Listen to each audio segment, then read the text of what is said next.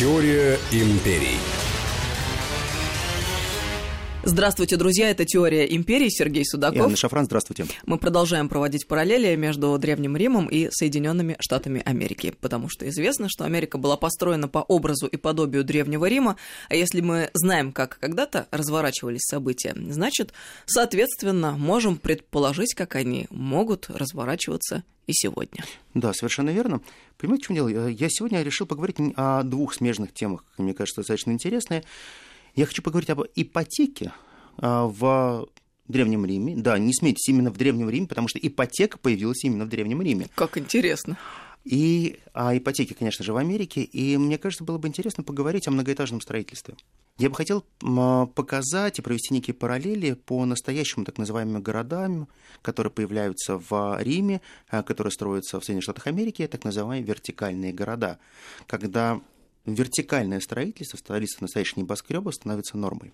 И Рим в этом плане а, дал очень хороший старт для того, чтобы строить полноценные, полновесные многоэтажные дома. Ну, давайте по порядку. А, если мы посмотрим а, далекое время, мы смотрим а, тот же шестой век до нашей эры, мы помним того же реформатора Салона, то мы вспоминаем, что он начинает употреблять такое слово, как ипотека. На самом деле, если вы с греческого переведете слово «хипотека», то вы поймете, что это подпорка, либо некая подставка. А на самом деле, что это было? Ипотека – это долговой столб, чтобы вы понимали. Участок земли, на нем забивался столб, на котором было написано, кому принадлежит этот участок и в каком обременении и на сколько лет он находится. То есть, по большому счету, формирование, кредитование под залог земли получает полновесный старт еще в Древнем Риме. Это происходит массово, еще до того, как мы сами задумались о том, что существует такое слово, как ипотека. Дело в том, что землю нужно было бы обрабатывать, но никто просто так землю не давал. Землю можно было выкупить, но на выкуп земли нужно было иметь колоссальные деньги, ресурсы. И вот тогда появлялись эти столбы.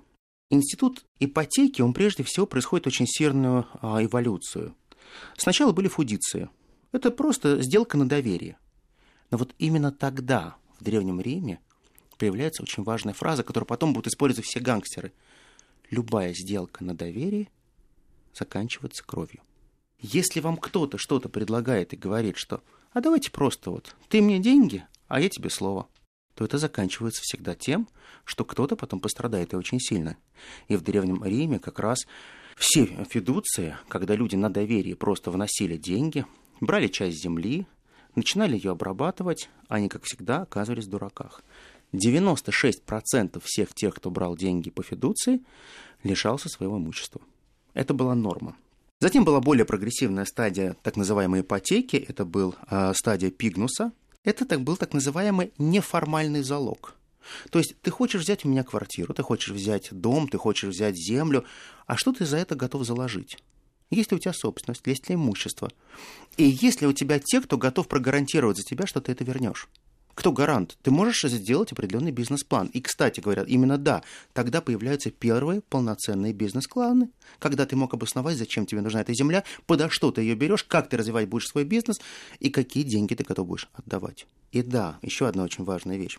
Вот сегодня, когда человек берет ипотеку, он сначала выплачивает проценты по ипотеке, а потом выплачивает основное тело ипотеки. Так вот, это было придумано в Древнем Риме, что ты сначала платишь проценты, а через какое-то время ты только начинаешь гасить целое тело кредита. Это было придумано 2000 лет назад. Понятно, что а, как такового а, собственности не существовало. Любой человек, который брал что-то в аренду, он мог просто пользоваться этим но он прекрасно понимал, что он настолько был не защищен, что любой кредитор мог в любую секунду вернуть свои вещи. Очень просто. А дело в том, что право, оно было очень формальным. Право сильного, право богатого. И если ты приходишь и говоришь, да, есть человек, который взял у меня в аренду землю, но он не платит. Тебе недостаточно, тебе не нужно было иметь а, огромное количество доказательств того, что он не платит. Ты должен просто был об этом заявить, сказать, и это уже было веское доказательство для того, чтобы сначала человека выселить, а потом разбираться. По большому счету, очень долгая история всех ипотек в Риме, она приходила к классическому пониманию того, что любой заключенный договор должен заключаться на добрую совесть. Потому что огромное количество кредиторов, которые раздавало деньги под покупку жилья, под покупку магазинов, бизнеса и так далее, это не современность. Были целые ярмарки, на которые выставляли бизнес. Стояли люди с табличками, продавали свой бизнес. Ты мог купить готовый бизнес, если у тебя были деньги, пожалуйста, торговый бизнес и транспортный бизнес. Ты мог даже бы стать ательером или в кавычках ресторатором. Это все продавалось. Готовый бизнес под ключ. Это не новость, этому 2000 лет. И вот любая сделка, которая заключалась по продаже бизнеса, она называлась очень просто «фидес». Это сделка по совести. Потому что единственное, что можно было предпринять против тебя, это призвать тебя к ответу перед богами. Или очернить твое имя, что каждый раз ты бросаешь людей, обманываешь их, продаешь им какой-то бизнес, затем а, приходят те люди, которые оспаривают, приходят хорошие адвокаты, ораторы и назад возвращают свой бизнес. Да, в Риме было таких прохиндеев очень много, и некоторые участки очень качественной земли в год продавались, ну, примерно по 40 раз. Нормально. Слушай, 365 поделить на 40. Да. А ты теперь вспомни, на, у нас помнишь, сколько людей покупали двойные, тройные квартиры с тремя сделками? Но это же не у нас началось. Если ты заглянешь в Чикаго 30-х годов, то там доходило до того, что одну и ту же квартиру покупали до 15 собственников. Просто всем показывали ее по очень хорошей цене, они все вносили деньги, и все были собственниками. Сергей, я понимаю, что это звучит очень наивно, но я просто не могу объять своим сознанием вот эту вещь. Как же люди идут на такие преступления? Ведь, боже, вам придется за это заплатить. Как же это не страшно? Ты знаешь, а ты понимаешь, в чем дело? Вот очень простая римская практика. Вот если ты действительно можешь что-то потерять, чем ты рискуешь? А те люди, которые это делали, они говорят, хм, а чем я отвечаю? Я не отвечаю имуществом, я отвечаю совестью. А что такое совесть? Совесть – это какая-то такая категория, которая в этом районе есть, а в следующем районе, где меня не знают, ее уже нет. Твоя бессмертная душа потом будет мучиться. Ты знаешь, а, мне кажется, они... Да ладно, это отдаленная перспектива, а ближняя перспектива. Сломаешь ногу, умрет кто-нибудь из близких родных, тот, кого ты очень сильно любишь, и, и с тобой случится какое-нибудь большое несчастье. Вот ближайшая перспектива. Да, совершенно верно. Понимаешь, в чем дело? А, на самом деле, каким-то образом доказать то, что ты прав, было невозможно время. А существовало огромное вот так называемые столбы позора, куда действительно заклемялись а, все те кредиторы, кто постоянно кого-то кидал, бросал там и так далее. А фотографию ты их видела? А можно было поменять себя, а можно было изменить, а можно было сделать так, что ты уехал на два года в Грецию, вернулся из Греции, ты другой человек. Понимаешь, в чем дело? Само, сам принцип идентификации как таковой попросту отсутствовал. Я как-нибудь хочу рассказать, как появляются первые паспорта, Паспортов же тоже не было. Паспорт это же некая современная вещь. А, помнишь, я, я как-то вот помню в Телеграме выкладывал а, такой интересный факт о том, какие были паспорта, в том числе в Америке, первые паспорта, семейные фотографии. Неважно, сколько людей стоит на фотографии, главное, что просто была фотография. Один из этих людей ты. До того, как появились фотографии, в паспорте просто описывались а, мужчина с рыжими волосами, с зелеными глазами. Точка. Примерно такого-то роста. То есть краткое описание, именно такое краткое описание было у всех тех, кто давал неправедную ипотеку. Кто просто давал деньги в кредит, потом это забирал. Но получалось так, что огромное количество всех тех денег, которые пытался а, заработать, Рим а, никогда не брал на себя ответственность за это. То есть он говорил, это дела частные, нас это вообще не волнует. Но рано или поздно Рим вынужден был ввести окончательный термин ипотека, и окончательно стал выступать третьей стороной по гарантии сделок. Это начинается тогда, когда Рим постепенно переходит в новую архитектурную стадию. Дело в том, что вот во многих цивилизациях крупные всякие строительства, крупные строения, они всегда были мемориальными. Ну, тот же Египет, посмотри. Ведь э, мы прекрасно понимаем, что, э, наверное, если вы могли построить пирамиду, то вы могли, наверное, построить и небоскреб. Ну, ну, чисто вот ну, по формальным признакам я сейчас говорю, это было бы, наверное, здорово, и вполне можно было там жить не загробной жизнью, а вполне настоящей и реальной. Но получается так, что чем больше росла Римская империя, росло число городов. Но вот возникает факт, если у вас увеличится территория, почему вы не переселяетесь в эти территории и не занимаете их? Почему в какой-то момент вы имеете колоссальную территорию, и вы начинаете строить многоэтажные дома? А потому что здесь начинает играть некий новый фактор. Сила места и власть места. И Рим становится тем местом, которое дает тебе силы, власть и деньги. Мы много раз говорили, что есть даже сейчас, простой вам пример, есть некие ассоциации, которые человеку дают определенную власть места. Ну, простой пример, мы с тобой как-то это проговаривали. Человек работает на Лубянке, человек работает на Старой площади. Ты не спрашиваешь точно, где он работает, но у тебя ощущение, что он работает где-то в серьезном заведении. Да-да-да. В библиоглобусе. Ну, примерно, понимаешь, в книжном магазине можно работать, можно работать в кафетерии на, на э, Ильинке, в какой-нибудь замечательной шоколаднице, и ты тоже будешь работать на, именно на той площади. То же самое происходит в Риме. Неважно, где ты живешь, главное, и на каком этаже, главное, чтобы ты жил в центре Рима. Неважно, какая у тебя коморка, главное, что находишься в центре цивилизации, потому что как только ты на 200-300 миль уходишь от города, ты оказываешься уже не в центре цивилизации, ты отброшен. Само понятие заселения Рима, чем дальше ты живешь от центра, тем меньше твой статус. Статус обретается только тогда, когда ты проживаешь в Риме, в самом настоящем Риме. А в Риме-то земли было достаточно мало, и вот тогда строители Древнего Рима начинают строить по-настоящему высотные дома. Высотные дома были э, серьезные высоты, потому что существовало определенное ограничение, насколько высокие могут быть дома. Дома должны были быть не выше сначала 22,7 метров, а ты посчитаешь, что если этаж в среднем это 2,7 метра, ну хорошо, 3 метра, то посмотри, это семиэтажное здание. Семиэтажные здания, которые появляются 2000 лет назад. Первые этажи Первый, второй этаж самый дорогой, и они отапливаемые. А при этом а, для всех многоквартирных домов или инсул были запрещены подвод коммуникации и канализации. Почему? А потому что это было очень дорого. А канализацию и водопровод имели только частные дома и общественные заведения, как общественные бани, туалеты, общественные места, отхожие места или общественные туалеты. Все это было подведено. А вот все крупные многоквартирные дома этого не имели.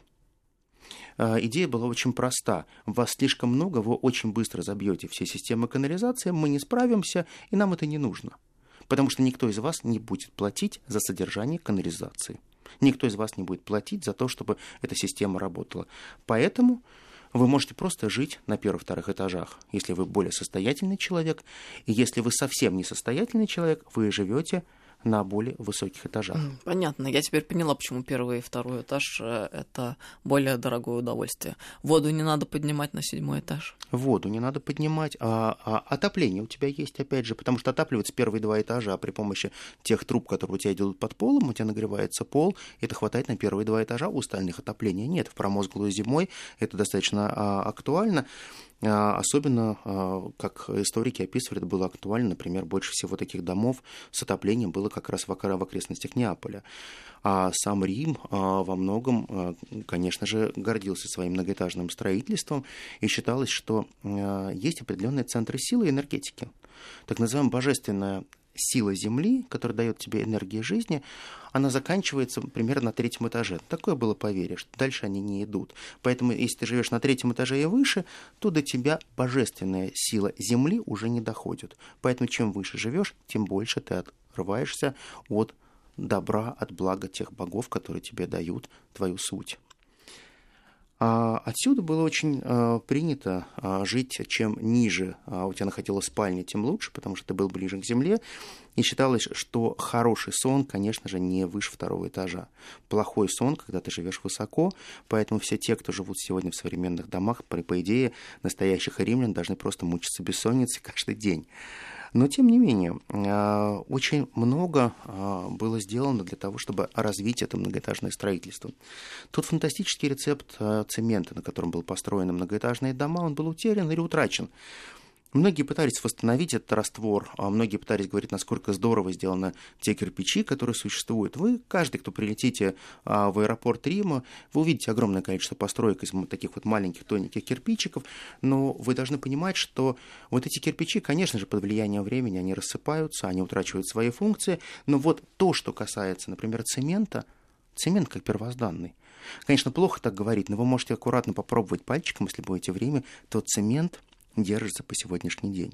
Так вот, все эти многоквартирные дома были построены не потому, что это просто было престижно, а потому что сами принципы ипотеки работали так, что вы могли максимально много заработать, имея очень маленький кусочек земли, построив очень большую жилую площадь. Здесь мы прервемся на небольшую паузу, продолжим через пару мгновений. Теория империй.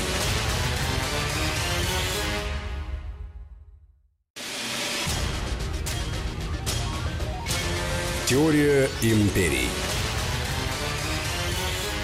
Это «Теория империи». Сергей Судаков, Анна Шафран. Мы продолжаем разговор. Сегодня говорим об ипотеке и о многоэтажном строительстве, которое началось еще в Древнем Риме, как мы выяснили. Да. А, дело в том, что а, Рим дал основу того, что называется полноценное вертикальное строительство с а, хорошим планированием, но дело в том, что тогда же появляются и первые фейковые дома. Многие не знают про это, но не всегда добросовестные строители были в Древнем Риме. Очень часто они строили дома из стены были сделаны из кирпича, а вот внутренние перегородки и внутренние все основания были построены исключительно из а, дерева, которые были обмазаны раствором. И э, было ощущение, что у тебя были настоящие стены. Ну, конечно, когда их простукивали, видели, что это не так. Но сделалось это исключительно для того, чтобы увеличить площадь. Просто чем больше ты ставил перегородок, тем больше ты мог разместить людей, тем больше ты мог продать персональных квартир или апартаментов. А, очень сильно экономили на фундаменте, потому что полагали, что главное сдать дом для дальнейшей передачи в ипотеку, для дальнейшей перепродажи, а что и сколько он простоит, это уже дело десятое. Поэтому регулярное разрушение, регулярные а, человеческие жертвы и, конечно же, новая проблема. Проблема любых больших строений – это огонь как тушить, как тушить пожар, который возникает на определенной высоте, как подать туда воду, как спасти людей.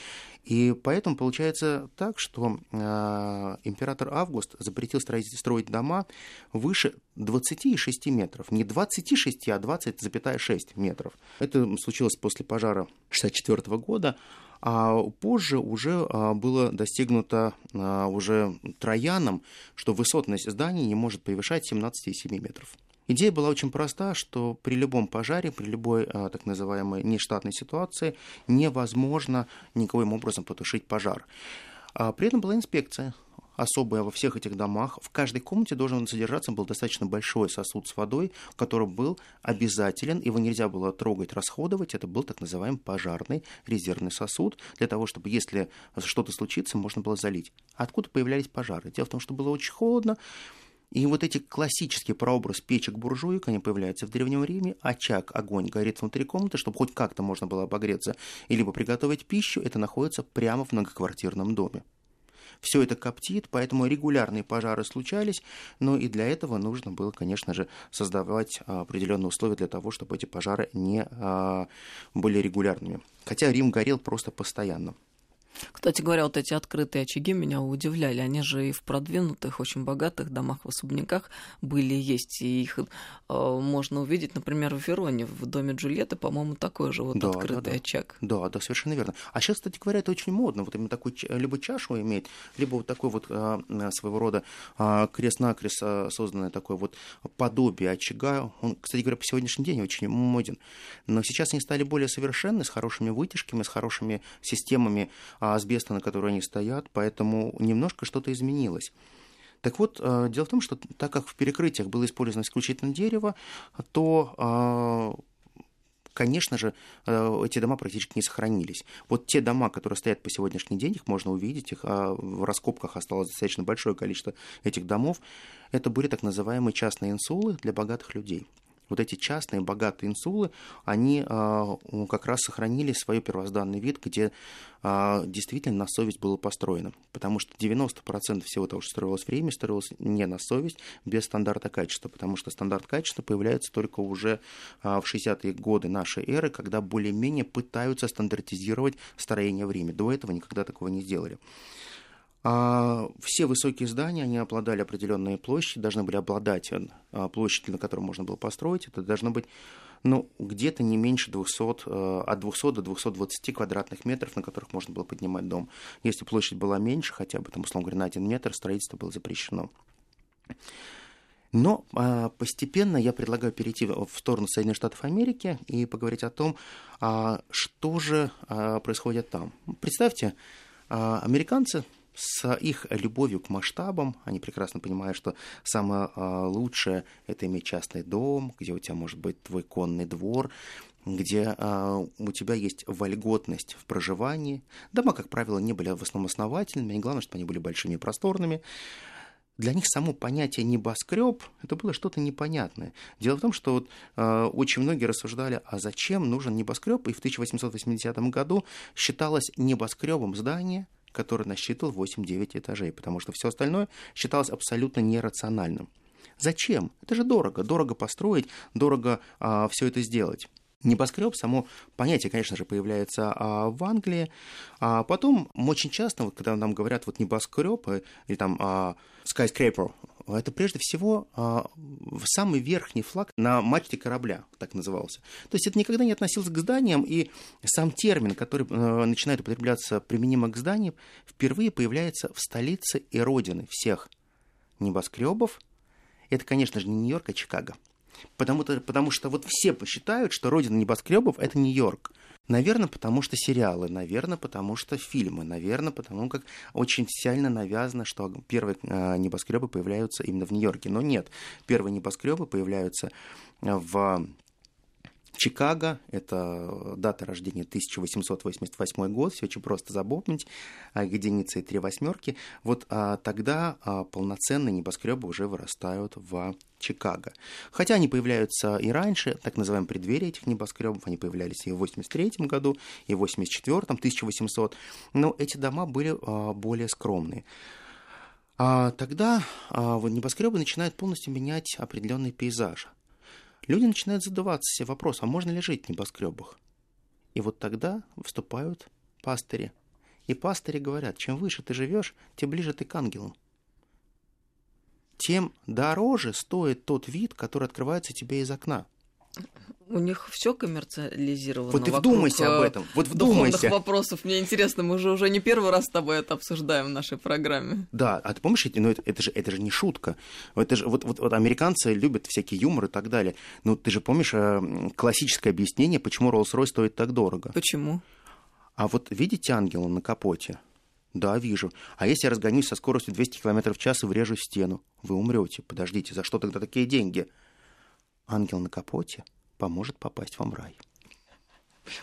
Понимаешь? Но вот это все-таки удивительное. Я вот ни в коем случае даже не осуждаю, а просто вот в, в плане размышлений удивительная психология у американцев и менталитет. Как же им удается неизбежно вот чем бы они ни занимались, о чем бы они ни мыслили, и даже когда речь идет о духовных вопросах, вот как-то их э, очень плавно переводить все равно в мир чистогана, понимаешь? Да. И наживы. Ну, согласись, логика в этом есть. Стоит пастырь и говорит, вот кто будет жить в этом небоскребе, на 22 этаже, тот будет ближе к ангелу. И я понимаю, что люди, вот находясь в этой ситуации, абсолютно нормально воспринимают такие слова, и как бы в этой конфигурации все в порядке. Но как же это удивительно у них получается, одно другому противоречит. То есть материальное и духовное, оно по сути своей, э, ну, в этой коннотации, да, о которой мы а, речь ведем, а вот оно знаешь... несопоставимо, потому что одно исключает а вот... другое. Но у них это неизбежно всегда вместе, рядом и рука об руку. А ты знаешь, это очень интересно. А они же э, бежали от католической церкви, все. А первые, а, все те, кто приехал а, в Соединенные Штаты Америки, были беглецы исключительно от тех нравов, которые царили в римской католической церкви. Они называли себя протестантами, бежали в новую страну, пытались ее создать, открыть там и так далее.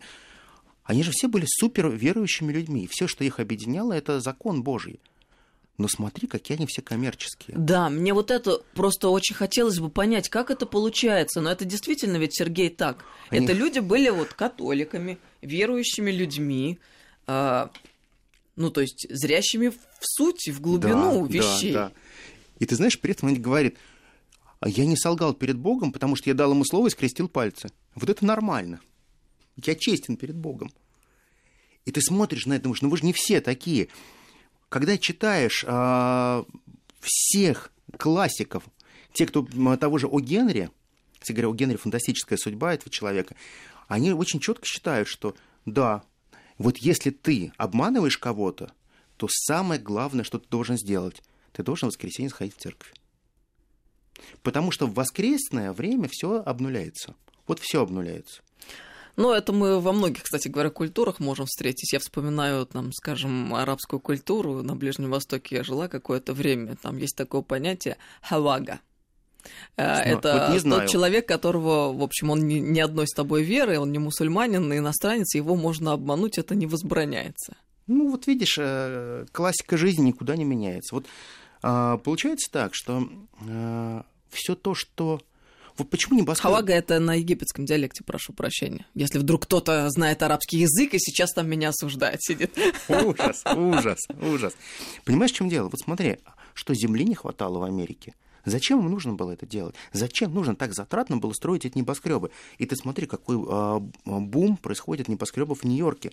То есть буквально за какие-то считанные годы начинает появляться огромное количество зданий. То есть получается так, что э, Дом мира появляется в 1890 году. В Нью-Йорке достаточно э, большой. Пулицеровский э, небоскреб.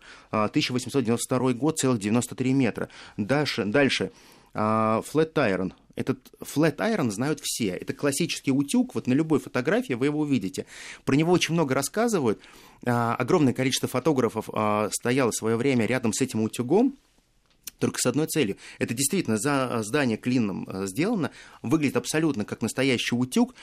А начиная с ноября очень сильные ветры были, и когда дамы шли в пышных кринолиновых платьях, именно эти кринолиновые платья там поднимались очень высоко, потому что ветер дул с такой силой, что там как раз растекались ветреные потоки, и огромное количество стояло фотографов, чтобы сфотографировать почетных дам с их нижним бельем. Вот отсюда пошло выражение «покопаться в нижнем белье». Как интересно. И Мерлин Монро сразу вспоминается. Конечно, тем да, вот это, это, это, это вот та же, та же, вот та же история, но там, правда, это была уже а, история, история из современного Сабвея, но здесь это была действительно некая другая история. А, конечно, в 1904 году было абсолютно интереснейшее открытие. А, появляется Times Tower. А, это то, что будет известно и понятно всем, целых 110 метров. Это такой вот один из символов Нью-Йорке. Конечно, Зингер. Дальше появляются очень уже серьезные небоскребы но почему-то мне так кажется, что каждый, когда говорит о настоящих небоскребах, всегда говорит об Empire State Building, потому как полагает, что Empire State Building а, всегда номер один, всегда круче всех. Хотя а, до этого а, Крайслер строит здание. Строит здание, а, все получается замечательно, а, 77 этажей, но по высоте его переплевывают новое здание, а, которое оказывается гораздо выше. А, здание Вульварта, и а, они не растерялись. Они просто сделали очень простую вещь. Они сказали так, хорошо, вы нас обогнали, но мы сделаем вам небольшой укол. И этот укол называется классическая шапка Крайслера. 37 метров, просто пик они поставили. Тщеславие, пики, и при этом все это происходит на фоне чудовищной депрессии. Потому что все современные, самые крутые здания Америки – были построены во времена Великой депрессии. Жилья было валом. Офисные площади были свободные все, но людей нужно было задействовать для строительства больших масштабных зданий. Именно тогда поэтому появляется на Пятой авеню вместо когда-то роскошного отеля Волдорф Астория. А, кстати говоря, многие полагают, что Волдорф Астория он находился все время на одном и том же месте. Нет, он не находился на одном и том же месте, он был разрушен, а, и эти два здания тоже были разрушены, а на его месте появляется самое знаменитое здание а, Нью-Йорк, Empire State Building – и считалось, что каждый человек должен был так или иначе посетить э, это здание. Его 100, 100, 102 этажа находится в Empire State Building, 381 метр. До 86 этажа идет лифт, дальше вы можете пешочком подняться, поднимаетесь выше на смотровую площадку и чувствуете, что вас немножко покачивает. Потому что, да, действительно, это не обман и иллюзия, он немножко покачивается из стороны в сторону, но с ним открываются прекрасные виды, панорама а, города, Нью-Йорка, и действительно это а, очень замечательно замечательно и здорово. А там точно все как следует рассчитано? Он точно не разрушится? Ты знаешь, э, с 30-х годов, я, пока он стоит. Я, я понимаю, да, но я в такие моменты и в таких местах всегда задаюсь этим вопросом. Нет, я, конечно, доверяю инженерам, но мало ли, знаете, доверяй, но проверяй. Всегда есть а... человеческий фактор и еще что-нибудь неожиданное из стихий. Ты знаешь, это, это да, это, это абсолютно права. А, был случай, когда в Empire State Building оторвался лифт, кстати говоря. А в лифте находилась одна дама, молодая достаточно. Она поняла одну простую вещь. Лететь ей предстояло примерно с 80 этажа. Жуть была просто страшнейшая. И все это время, как думаешь, что она делала? Что? Она подпрыгивала. И ей повезло. Лифт разбился, она осталась жива, и всего лишь несколько царапин. Потрясающе. Она подпрыгивала просто. каждую секунду и говорила, она, она каждый раз, она говорит, я, говорит, я говорит, молила Господа, чтобы он, я в этот момент удара, я оказалась в воздухе. Потрясающе. Это до нее так дошло во время полета. Я понимаешь? даже не знаю, сообразила бы я или нет. И она, она... Или это была такая техника безопасности, которую рассказывали? Нет, все? не рассказывали. Не рассказывали. Техника безопасности придет позже, когда появится. Ты знаешь, люди очень сильно боялись прежде всего лифтов. Боялись панически этих лифтов, потому что люди представляли вот эту шахту, представляли, как они будут лететь назад в эту шахту, и вот этот шаг, когда ты приходил, даже кого-то в гости поднимали вверх еще нормально. А вот провожать из гостей было страшно, потому что люди наступали в лифт и понимали, а защитных лапок-то нету. Это было очень страшно. Но тогда появляется очень интересный человек, Элли Шотис. Он начинает делать первые системы, вот вранье, что они изобрели лифт. Вот запомните, это все вранье. Отис не изобрел лифт. Вот не изобрел. Вот никогда Отис не изобретал лифт. Вот все, где пишут, что Отис изобрел лифт, это полная фигня. Отис изобрел одну систему, очень простую. Систему торможения лифтовой кабины. Больше ничего, которая используется во всем мире. Это вот его система. Он делал очень простые эксперименты. Он поднимался на пятый этаж, приглашал всех. А, лифт был подвешен просто на обычном канате и говорил, пять человек в лифт и рубите канат. Люди бледнели, потели, начинали рубить этот канат. Лифт дергался вниз, пролетал буквально 30 сантиметров, полметра и останавливался. Он проделал это десятки опытов, и тогда появляются полноценные безопасные небоскребы. Потому что самый большой страх был в небоскребах – это лифты. Второй страх – это, конечно же, пожары. И это по сегодняшний день остается колоссальнейшей проблемой, потому что не существует полновесных систем, которые могут а, ликвидировать любой пожар. Конечно, существуют внутренние системы пожаробезопасности, но тем не менее а, все меняется. Так вот, мы говорили с вами в том числе про ипотеку. Мы прекрасно понимаем, что американцы, они не собственники, им абсолютно а, не нужно что-то иметь в собственности, им главное пользоваться сейчас. Мы говорили, что сейчасность – это то, что заставляет американцев жить. Я живу здесь и сейчас. Вообще, с другой стороны, если посмотреть на этот вопрос, на самом-то деле правильно. Вот видишь, как много парадоксов в нашей жизни. Что скажен, сказано в Библии? Живи днем сегодняшним.